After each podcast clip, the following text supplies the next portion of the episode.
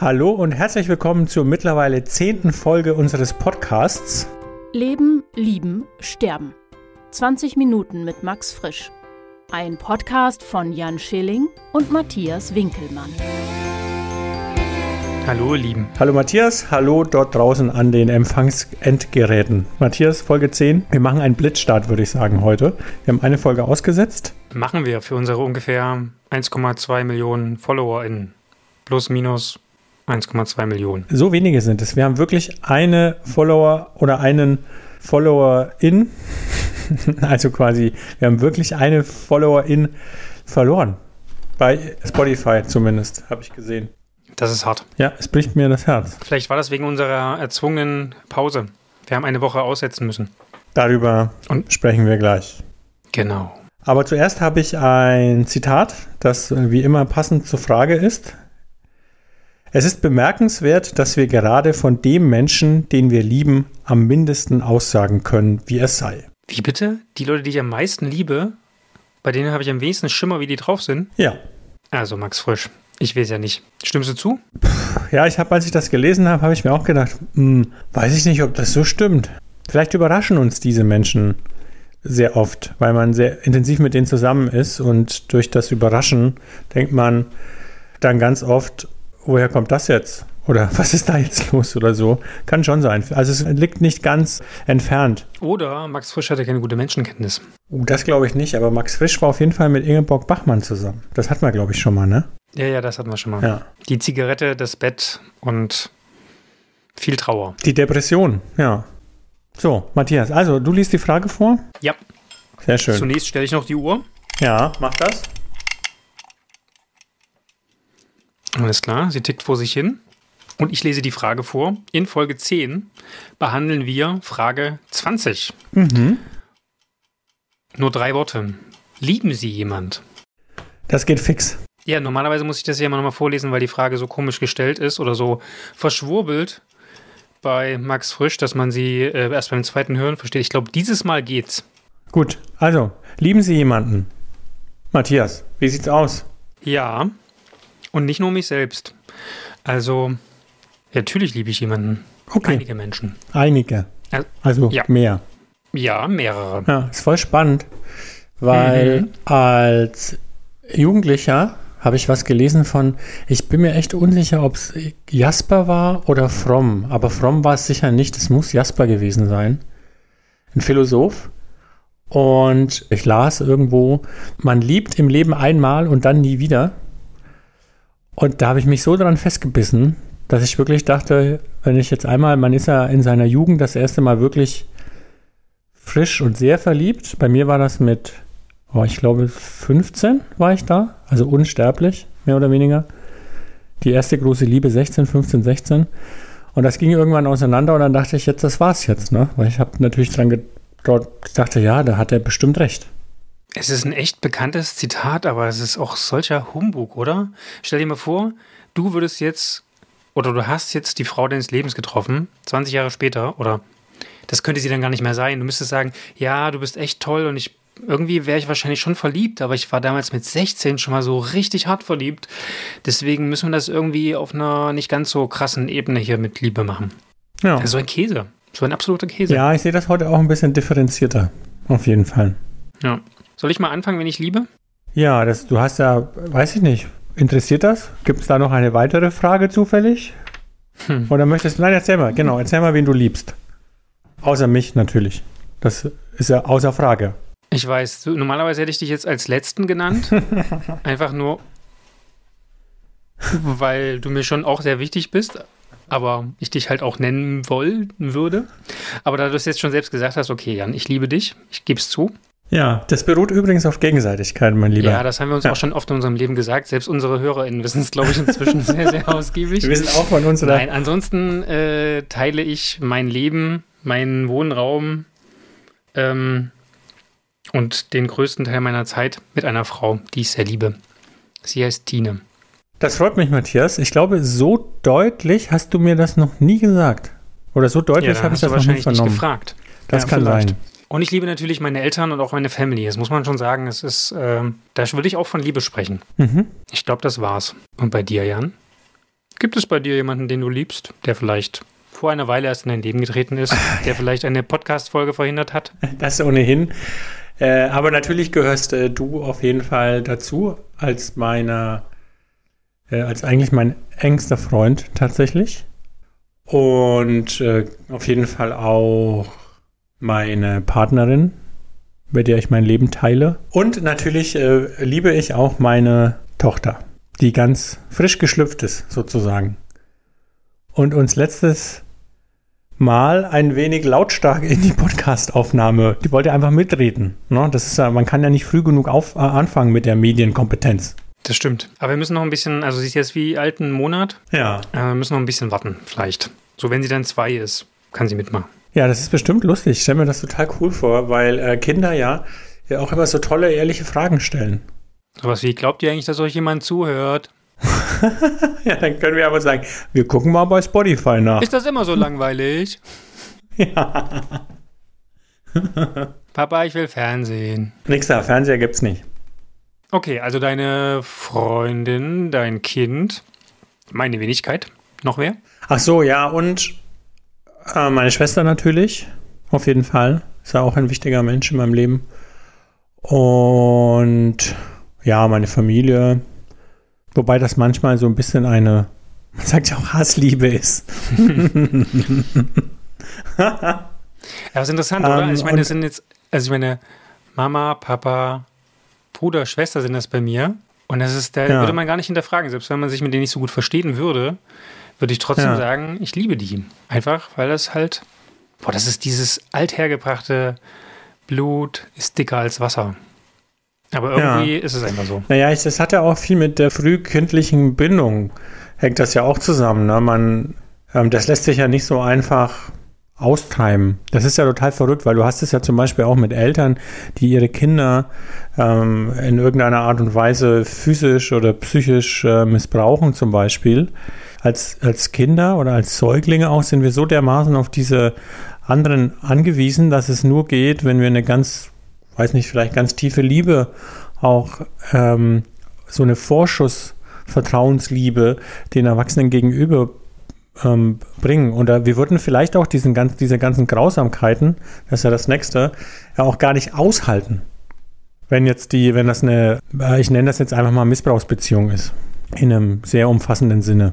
Okay. Du erklärst jetzt quasi die, die Liebe in der Familie damit, dass wenn es auch Missbrauch gibt, man ja trotzdem noch die Eltern lieben müsste? Habe ich das? Nee, oder? Du bist ja so darauf angewiesen als Mensch, ne, auf deine Bezugsperson, weil wenn die dich im Stich lassen, also ganz so schlimm ist ja nicht, weil es gibt ja ein Sicherungssystem, aber dann bist du ja quasi verloren.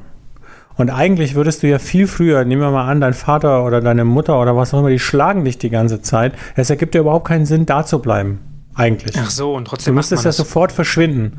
Und trotzdem machst du das. Also das, diese Bindung, diese tiefe Bindung, diese Liebe oder was auch immer, ich bin ja kein Psychologe und auch kein Philosoph oder was man da auch sein muss, äh, Anthropologe. quasi Anthropologe ne, hält dich quasi am Ball, weil du trotzdem irgendwie auf die angewiesen bist. Ja, okay. Hm, verstehe. Äh, ich muss noch kurz nachdenken, wer, wer mir noch so einfällt, wen ich noch liebe. Hm. Ich liebe einfach alle Menschen. Und das in Zeiten von Querdenkern, Horden von Neonazis in Deutschland. Gewagte Aussage, Jan. Ja, manchmal, manchmal tut Liebe weh. Ich Bist du Jesus? Weil der würde das auch sagen. Ja, wer weiß, ne? Vielleicht bin ich die. Reinkarnation von Jesus. ja, aber ich habe ja ein Buch von Eva Illus, glaube ich, heißt sie. Ich kann es ja gar nicht genau sagen. Warum Liebe wehtut. Ne? Manchmal muss sie auch einfach wehtun, die Liebe. Die von den verlorenen Schäfchen. Wollen wir zur nächsten Frage gehen? Ja. Nämlich, ich meine, wir haben jetzt gesagt, wen wir lieben. Die Frage Nummer 21 lautet, und woraus schließen Sie das? Also, dass wir Menschen lieben. Woraus schließen wir das, Jan? Hm. Tja, ich kann natürlich nicht für dich sprechen, Matthias. Ich glaube, es gibt viele. Also, die Frage finde ich extrem schwer zu beantworten, weil am Anfang, ich habe ausnahmsweise mal vorgelesen. Am Anfang dachte ich mir, naja, äh, dass mir besonders ist, wichtig ist, respektvoll gegenüber diesen Menschen zu sein. Aber das ist mir ja nicht nur bei euch, es geht mir ja nicht nur bei euch so, sondern auch aufgrund von, oder es geht mir auch bei vielen anderen so, also eigentlich bei fast allen. Dann habe ich so ein bisschen überlegt und überlegt und überlegt und alle Gründe, die mir dann so ein bisschen eingefallen sind, oder die meisten, dachte ich dann, ja, aber das gilt ja eigentlich für alle. Und zunehmend wurde es schwerer, einen echten Grund herauszukristallisieren, woran ich das merke, dass ich diese Menschen insbesondere liebe und woraus ich das schließe sozusagen.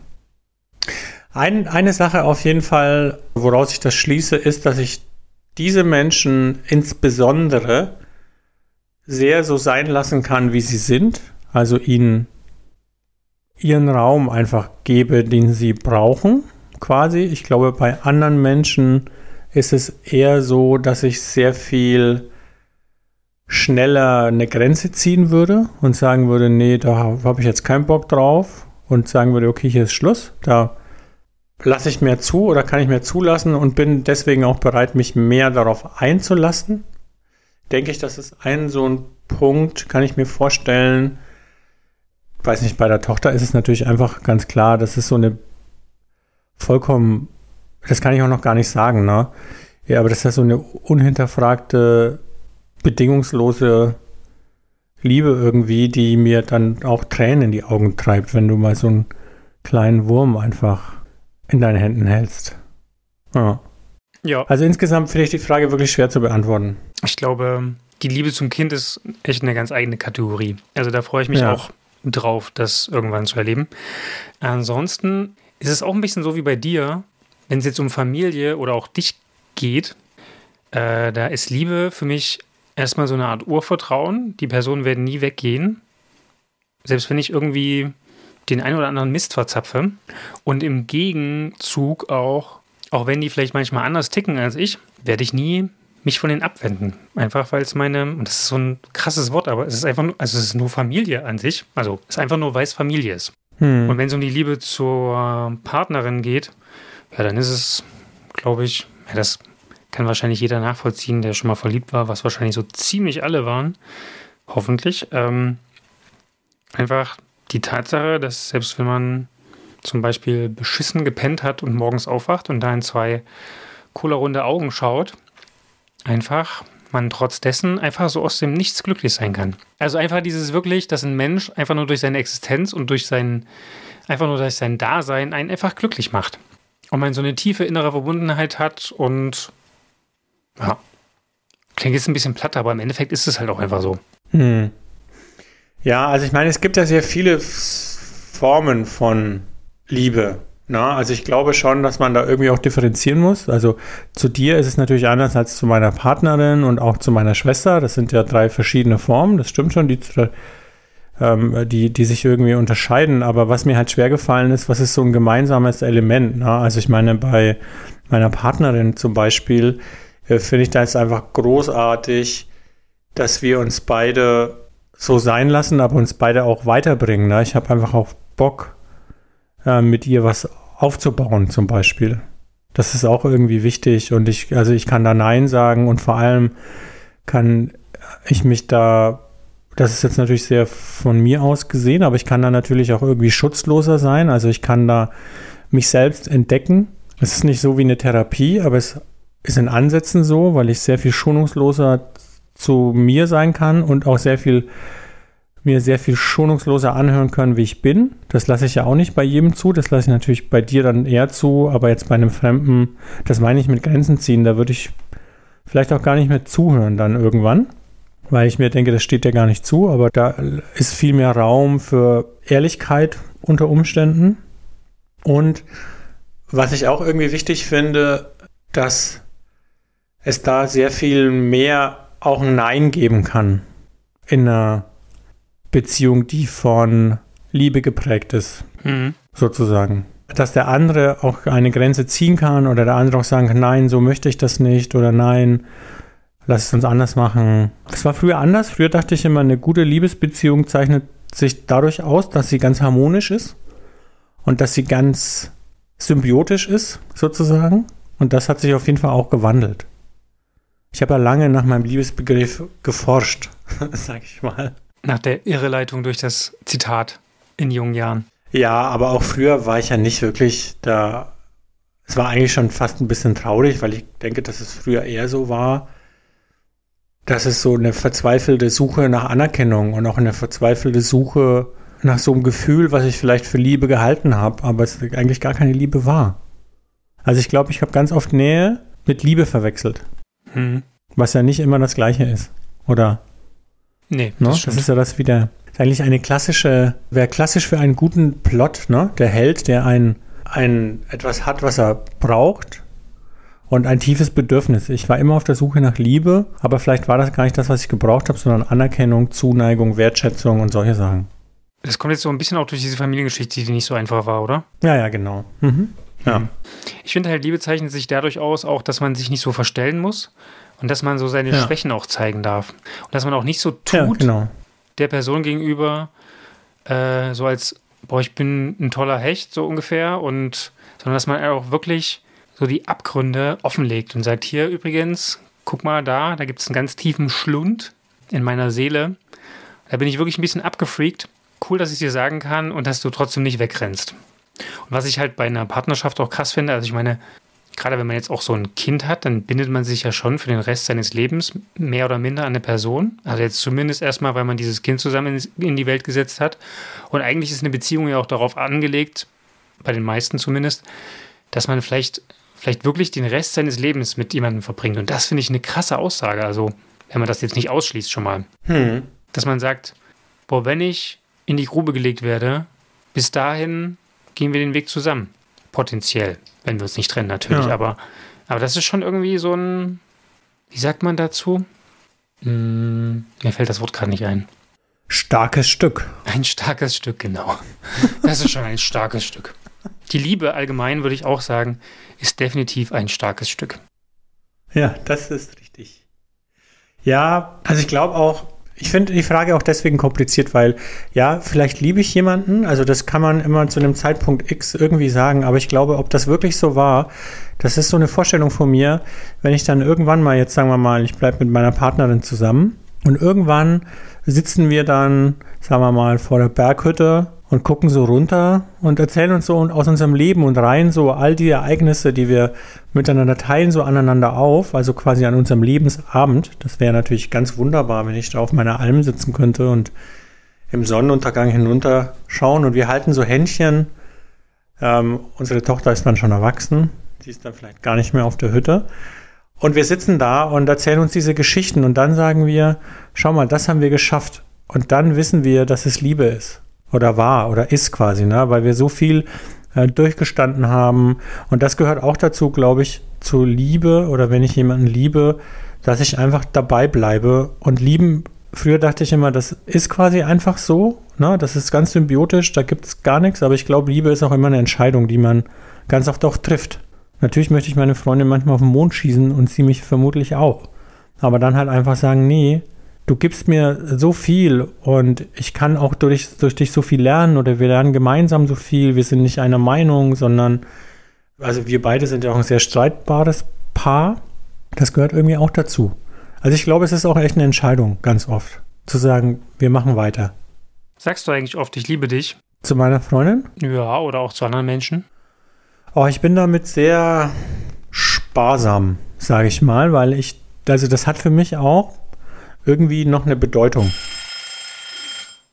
Es hat Kategorien gemacht, also einmal im Jahrzehnt sozusagen. Once in a lifetime. Man lebt im Leben, Leben, man liebt im Leben einmal und dann nie wieder, nicht wahr? Ja. Naja, dir sage ich es ja ganz oft, Matthias. Ja. Das stimmt. Aber wie oft sagst du es? Schon oft. Ja, Ja? muss ich gestehen, ich sage das recht, recht oft, ja. Ich gehe damit, äh, ja, ich würde jetzt nicht sagen inflationär, aber ich sage das schon, schon immer mal, ja. Aber gut, ich meine, du sagst es ja auch manchmal, halt zu mir dann oft. Das ist eine echte Männerliebe. No, Männer. Bro Love. Und was sollen wir sagen? Das, da fällt mir jetzt dieses Lied ein von Normal. Durstige Männer haben Bierbäuche. Kennst du das eigentlich normal? Nee, kenn ich Eine schöne alte Punkband. Freckles, das sind wir. Tonnenweise Dosenbier, Kornbier, Schnaps und Wein. Ja, das muss halt sein. Ja. So. Alles klar, wir sind durch für heute. Leben, Lieben, Sterben. 20 Minuten mit Max Frisch. Ein Podcast von Jan Schilling und Matthias Winkelmann.